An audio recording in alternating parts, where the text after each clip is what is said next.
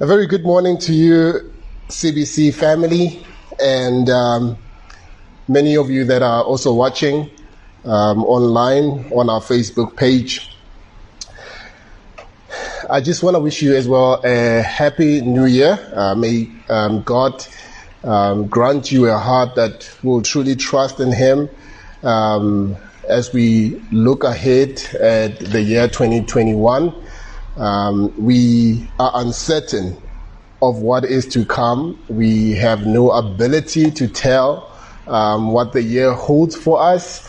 Um, but what we can be sure about and what we can uh, be confident um, in is the fact that God is sovereign and all our plans um, are in His hands. And so we plan uh, knowing that God is the one to um, bring our plans to fruition.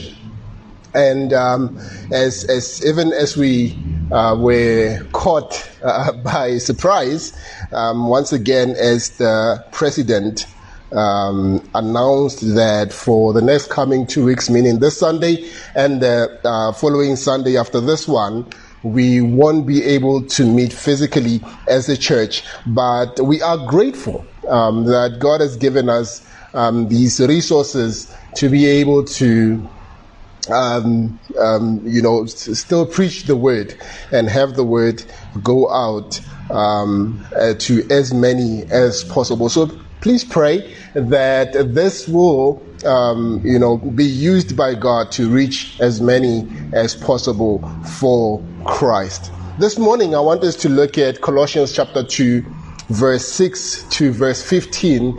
And the title of our sermon is Walking in Jesus or Resolved to Walk in Jesus.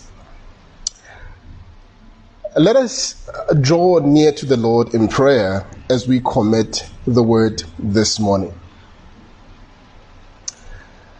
Our dear Heavenly Father, our Lord and God, we want to draw near to you. We want to come before you and commit this time into your hands. We are thankful, Lord, that we have you as our Father, the one who holds everything by the power of His Word, the one who is from everlasting to everlasting. You remain God, you're majestic, you are in control.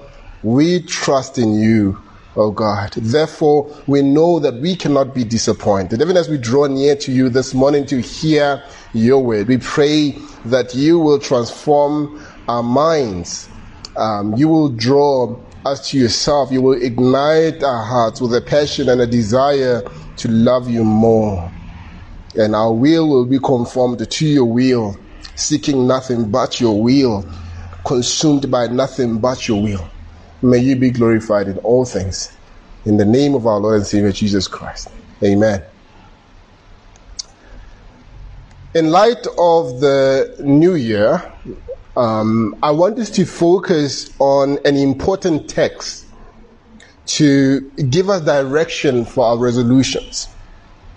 Our passage gives us a path for how God longs to see our church, our church body, as CBC resolved in 2021. I'm very thankful to be serving with CBC, and one of the reasons uh, for that is how CBC is so clear on the gospel. We, we, are so clear on the simple message that Paul described in five simple words in 1 Corinthians chapter 15 verse 3 when he says Christ died for our sins. Or again, as Paul says in Romans chapter 5 verse 8, God shows his love for us in that while we were still sinners, Christ died for us. Or as Tim Keller says, salvation is not achieved, but received meaning that we don't achieve forgiveness of sins through our good deeds, but we receive it as a gift through faith in Jesus Christ. Or as the hymn says, the, the hymn, I stand amazed, it says it, it says, Jesus took my sins and my sorrows. Jesus made them his very own. Jesus bore the burden to Calvary and suffered and died alone. How marvelous, how wonderful. And my song shall ever be. How marvelous, how wonderful is my Savior's love for me. But oftentimes, a lot of people wonder in our church body, why don't we ever seem to move on from the gospel? Or you might also be wondering as you're listening to this or watching this. Some feel like they have heard many times the ABCs of the gospel and want to move on to the D, to the D and the Z. And maybe you consider yourself an atheist as well. And um, you're watching this because you are bored, or you're listening to this because you are bored. And you remember as a child the instruction the local church gave and the community it provided. Perhaps you're thinking, I'd really like to be reminded and encouraged toward ethical living. I don't really care to hear the gospel message at all too much. Why is it critical to always come back to the gospel message? Why is it important to emphasize the gospel message? I'd like, I'd like to invite you to turn your Bibles and to, to Colossians chapter 2, verse 6 to 15. As you hear God's word this morning, be praying in your mind and ask God, what do I need to hear? God, open both my ears and my heart. But before we read the text, let's look at the context of the letter to the church of Colossus. We find chapter 2, verse 6 to 15, surrounded by two sections that pick up the theme of spiritual growth. In the previous section, in chapter 1, verse 8, Paul says that Jesus is proclaimed in order to present everyone mature in Christ. In chapter 1, we see Paul's heart for the church is to grow up in the faith.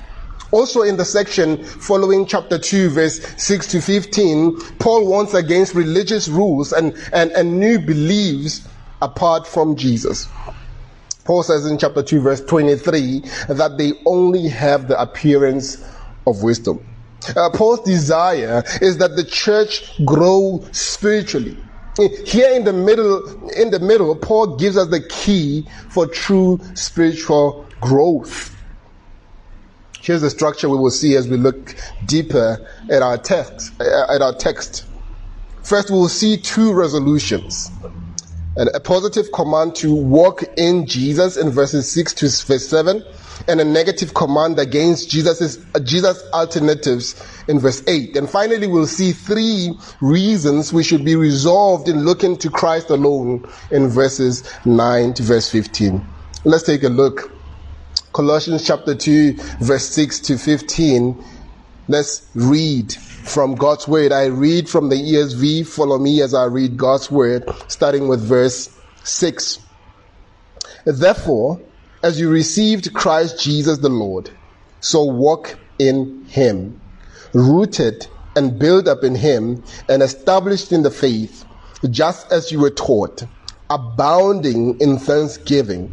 See to it that no one takes you captive by philosophy and empty deceit according to human tradition, according to the elemental spirits of the world,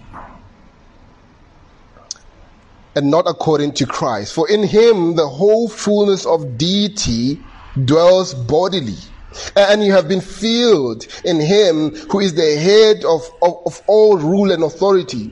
In him also you were circumcised with a circumcision made without hands by putting off the body of the flesh by the circumcision of Christ, having been buried with him in baptism, in which you were also raised with him through faith in the powerful working of God who raised him from the dead and you who were dead in your trespasses and uncircumcision of your flesh, God made alive together with him, having forgiven us all our trespasses by canceling the record of debt that stood against us with its legal demands. This he set aside, nailing it to the cross.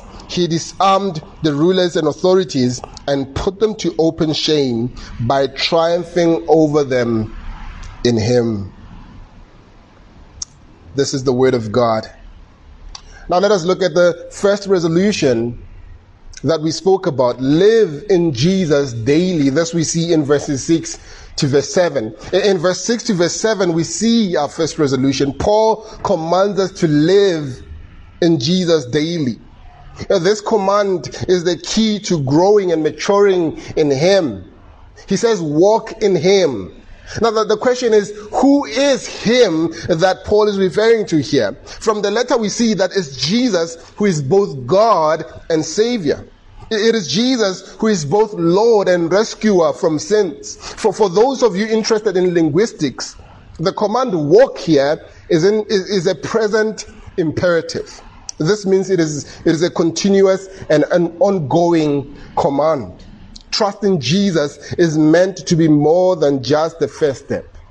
Uh, we, we should take every step in the strength of our Creator who laid down His life for us. Every move should depend on our crucified Lord. We, we should labor relying on King Jesus. You see, the, the gospel isn't the ABCs of Christianity. The gospel is the A to Z of Christianity. The, the, the, point is not to go past the gospel, but to go deeper into the gospel. Paul also reaffirms again and again that our growth is found in Jesus. The words in him or with him hold our passage together. In him or with him are used nine times in our passage. This is what theologians refer to as our union with Christ and it's key to, to spiritual growth, spiritual maturity. When you believe in Jesus, you are united with Him in an unseen spiritual way. For, for, for believers, this means that when, when, when, when, when, God sees you, he, he sees Jesus and not your sin. Imagine if you could say that you are, you've never sinned. You've only treated others perfectly any suffering, uh, any suffering you've experienced was unjust. You, you, you, have never lied. You've never stolen. You've never cheated. You, you, you've never wronged anyone. But the gospel says that you are in him.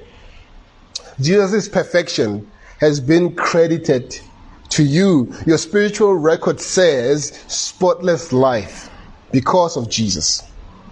Now, why is walking in Christ alone the key to spiritual growth? Why is the gospel the key to maturity? When the author of Pilgrim Progress, Pilgrim's Progress, John Bunyan was uh, in prison, he was opposed in telling his Christian friends of God's unwavering love. His critics said, if you keep assuring people of God's love, they will do whatever they want. To which Bunyan replied, If I assure God's people of Jesus' love, then they will do whatever Jesus wants. You see, the key to growing in character is found in the gospel. Grace roots us in godliness. That the cross builds us in obedience.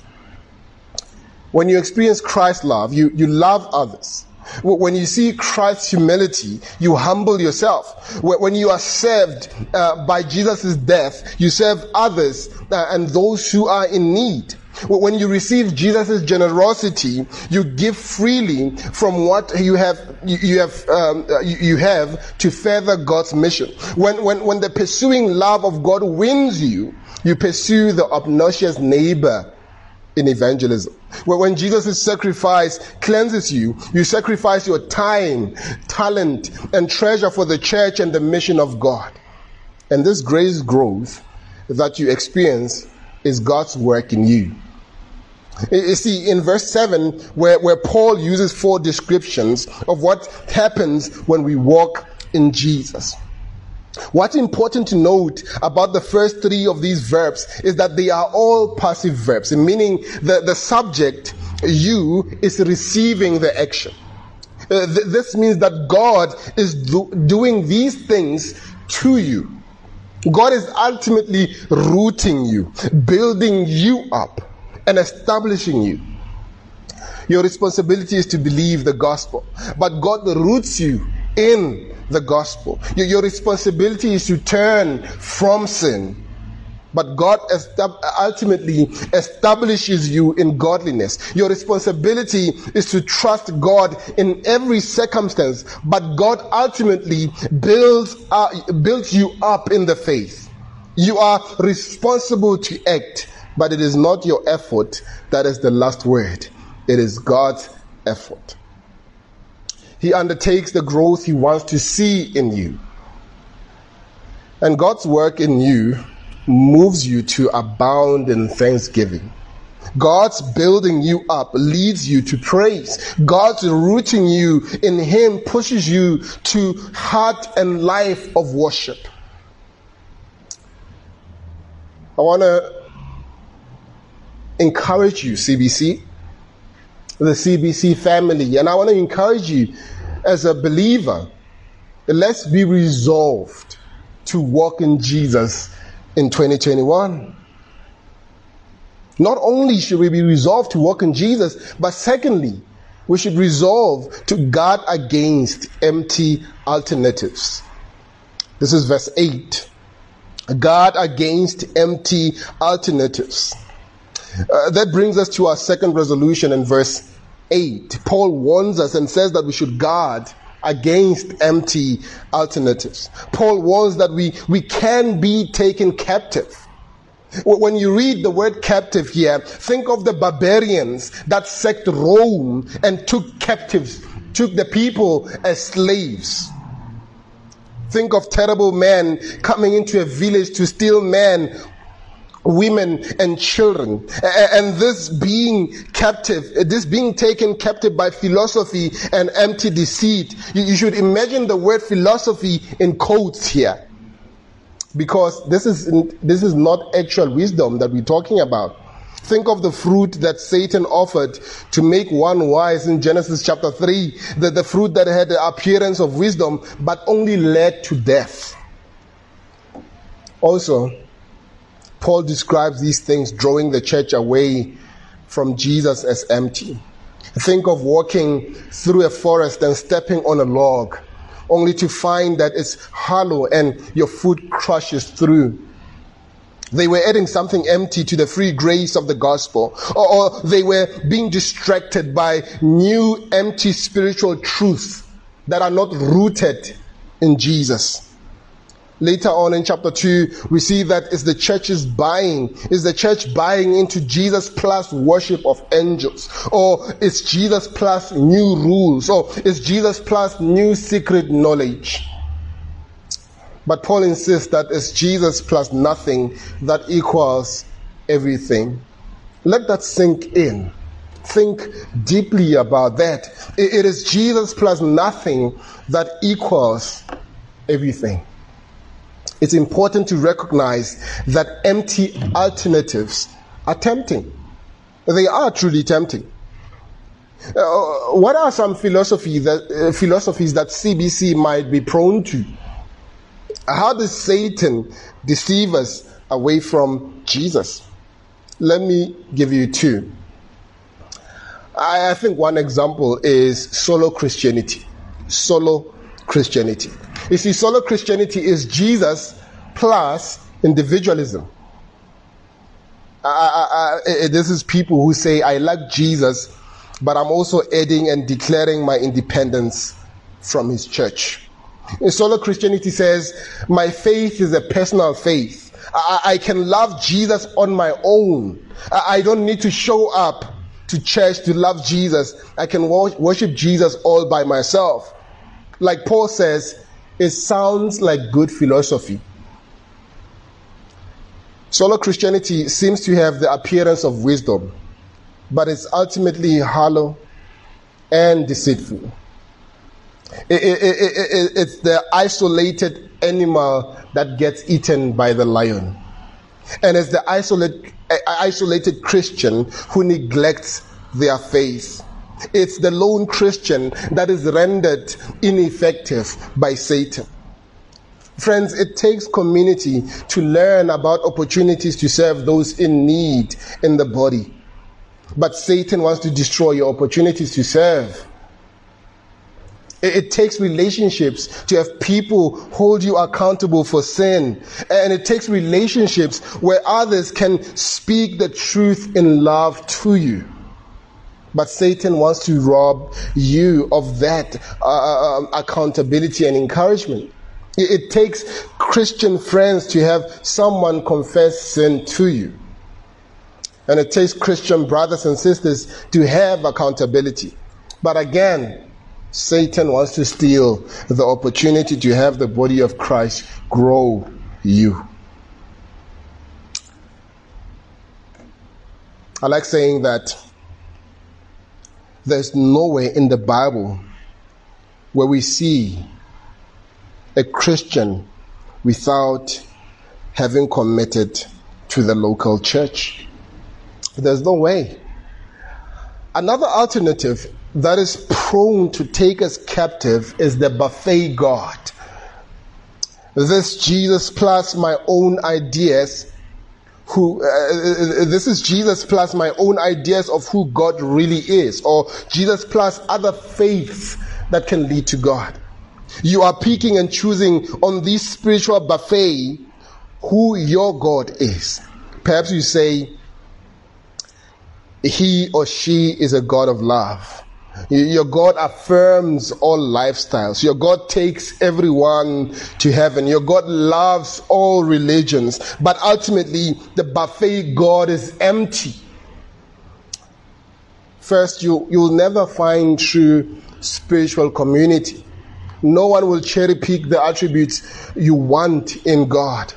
No one will want to worship your buffet God. Secondly, this buffet God can't give you hope. You, you, you just made this buffet God up. This buffet God is a figment of your imagination. The buffet God can't save you. But Jesus gives a certain hope. Jesus did miracles, showing himself to be God. Jesus taught unlike any other, demonstrating his deity.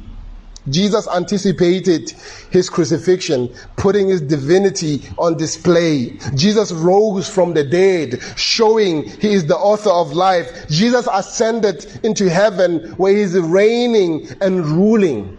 Why would we look to the alternative buffet God? Why would we want to create a God in our imagination to replace a God who created us in his own image? Let me encourage you once again. Let me exhort you, CBC. Let's be resolved to guard against empty alternatives of, to Jesus in 2021. And now, Paul pushes us to look to Jesus alone. In verses 9 to verse 15, he gives us three reasons Jesus is greater than alternatives.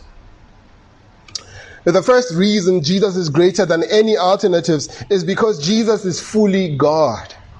In verse 9, he says that in Jesus, the whole fullness of deity dwells bodily. This isn't the first time in our section, uh, Paul reminds us that Jesus is fully God. We, we, we read in verse 6, therefore, Jesus Christ the Lord. The, the, this pointed us back to what we've already seen about Jesus in this letter. In chapter 1, verses 15 to 20, we see that, uh, that the, the, the man Jesus Christ perfectly reflects God. and that Jesus has the same authority as God.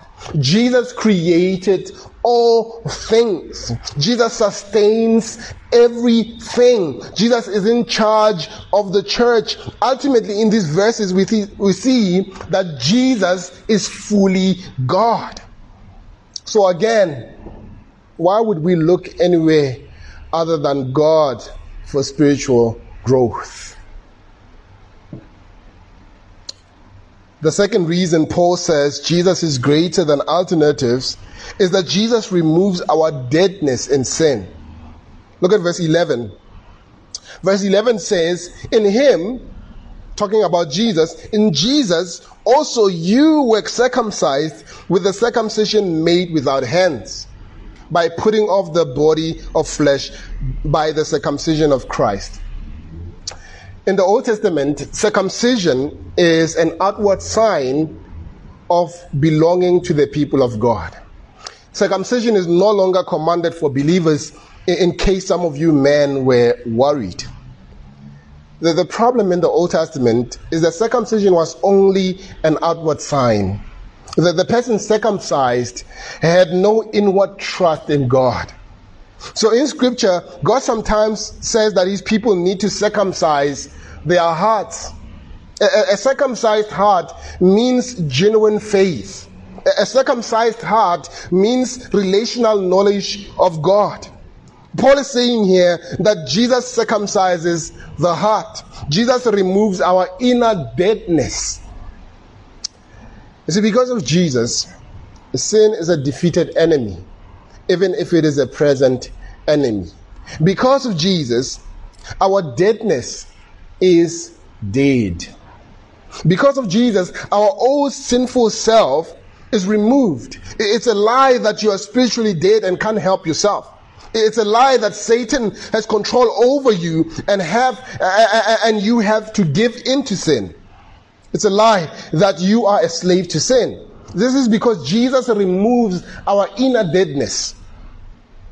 Paul also says that Jesus removes our deadness through our spiritual baptism.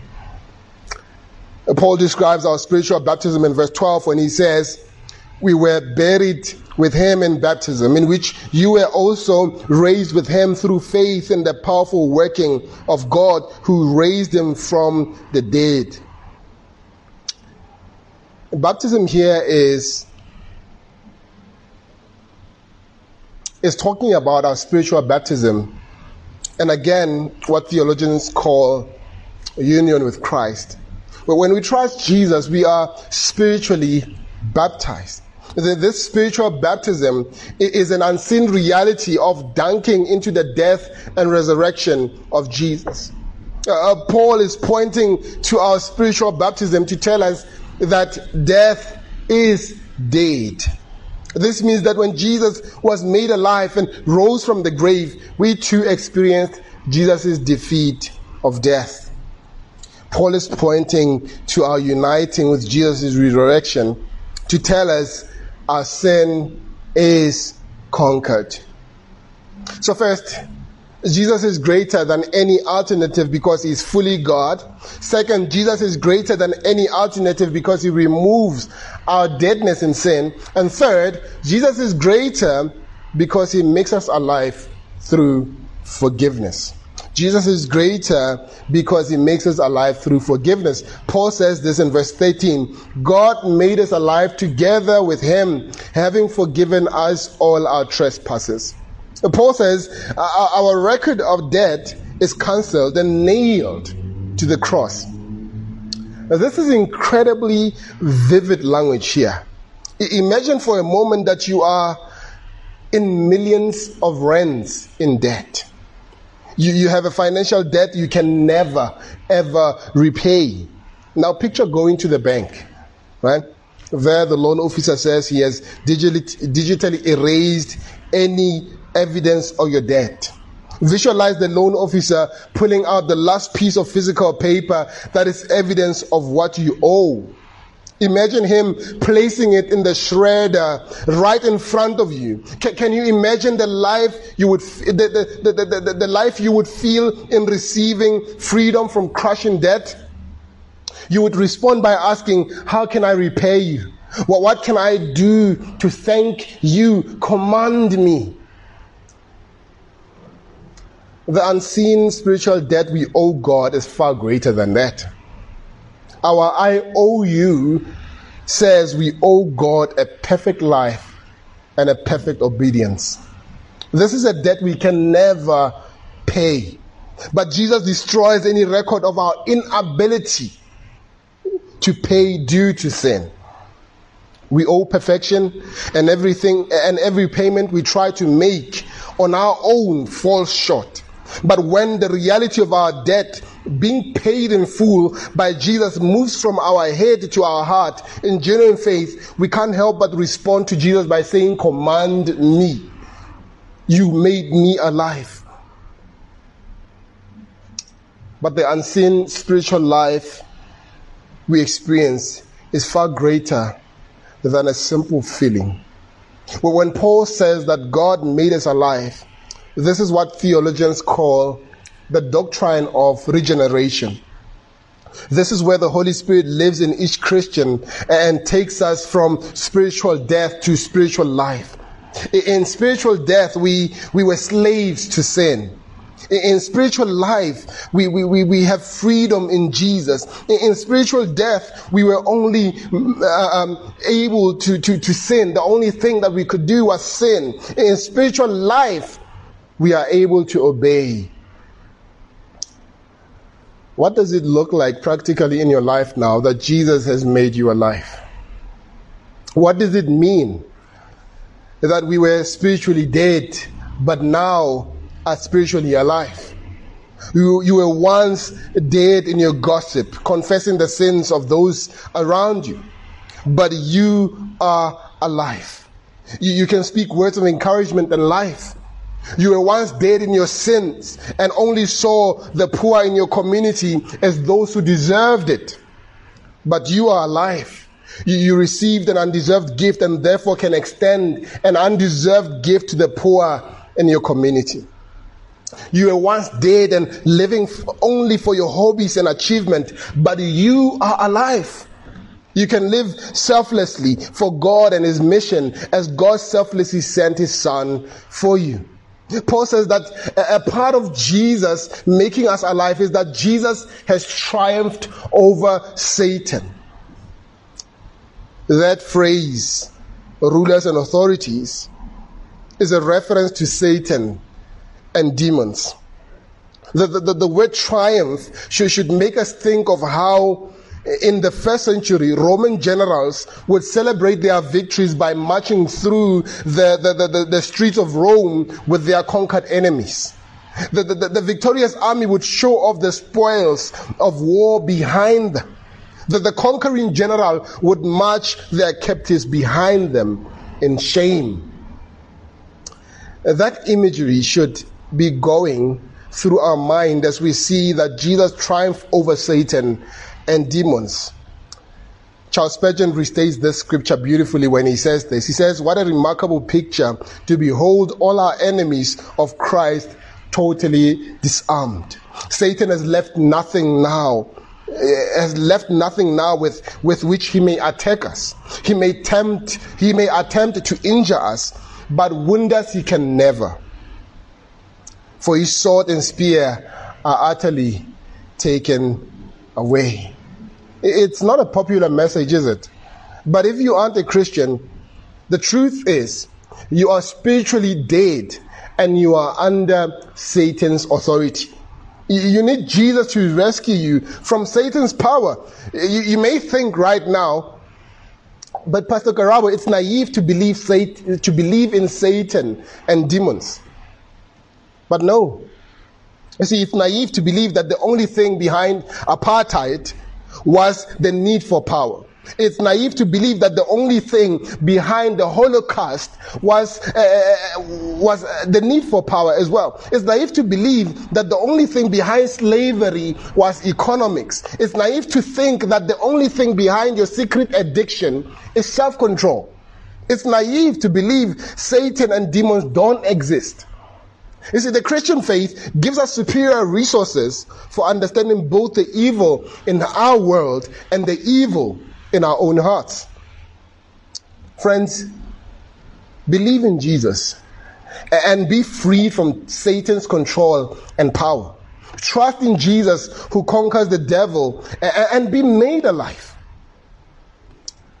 If you're already a Christian, be resolved to grow deeper in the gospel. Walk in Jesus alone for, for spiritual growth. C.S. Lewis in the um, in one of his books uh, on, in the Chronicles of Narnia, um, the, the book called The Voyage of the Dawn Treader, paints a beautiful picture describing the need to walk in Jesus for spiritual growth.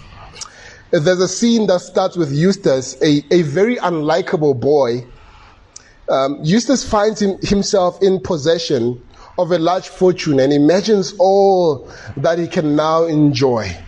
Then Eustace falls asleep with his treasure.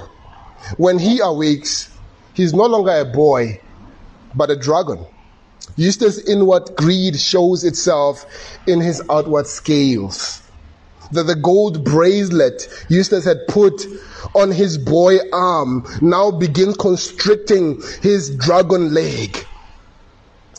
Eustace's pain is overwhelming, but even worse, Eustace as a dragon feels isolated and begins crying. But King Aslan, the, the lion, arrives. And King Aslan leads the dragon Eustace to a fountain of water. Eustace looks at the well and knows that if he could just get into the water, the pain in his leg would be calmed. But first, Aslan says that Eustace will have to be undressed. Eustace's dragon skin must be removed. Eustace takes his own claws and tears into the dragon skin. He, he peels one layer but finds another layer underneath, then another. Then he realizes that he will never get rid of the nasty dragon skin on his own. So King Aslan, who represents King Jesus, tells Eustace, You will have to let me undress you of these dragon scales. Only King, King Aslan can remove the dragon skin of Eustace. Eustace is desperate. Even his fear of, of King Aslan's claws was not enough to stop him from lying on his back, uh, flat on his back. Here's what C.S. Lewis wrote about King Aslan removing Eustace's scales. This is what it says. The, the very first tear, this is the testimony of Eustace. The, the, the very first tear he made was so deep that I thought it had gone right into my heart. And when he began pulling the skin off, it hurt worse than anything I've ever felt. The only thing that made me able to bear it was just the pleasure of peeling the stuff, uh, of feeling the stuff peel off. When he peeled the beastly stuff right off, and there it was lying on the grass, only ever so much thicker and darker and more nobly looking than the others had been. And there was I, as smooth and soft as a peeled switch and smaller than I had ever been. Then Aslan caught hold of me. I didn't like that much for I was very tender underneath now that I'd no longer skin on. And Aslan threw me in the water. It hurt like anything, but only for a moment. After that, it became perfectly delicious.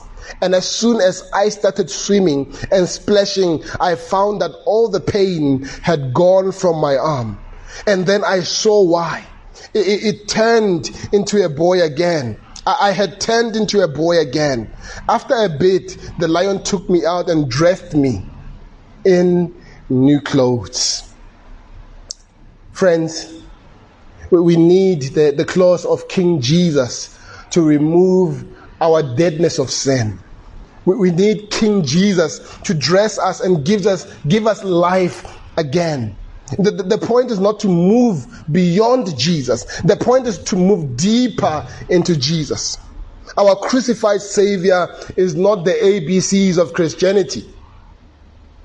The gospel is the A to Z of Christianity. We, we, we need to look to King Jesus to cut deeply and remove our hearts of stone. Uh, ultimately, spiritual growth is not only found in walking in the gospel of Jesus Christ. It's only found in walking in the gospel of Jesus Christ. There is no way we can grow spiritually. There's no way we can mature as Christians outside the gospel of Christ Jesus.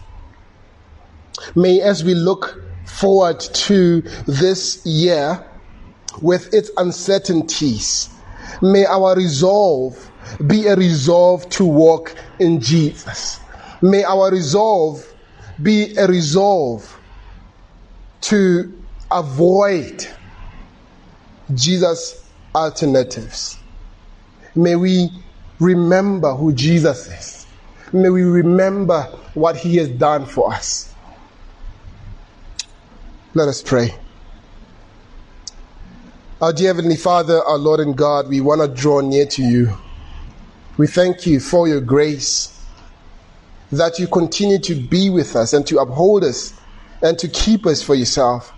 As we draw near to you, as we look forward to the rest of the year, Lord, we know that our lives are in your hands, that there is only one life, that it will soon pass, and that only what's done for Christ will last.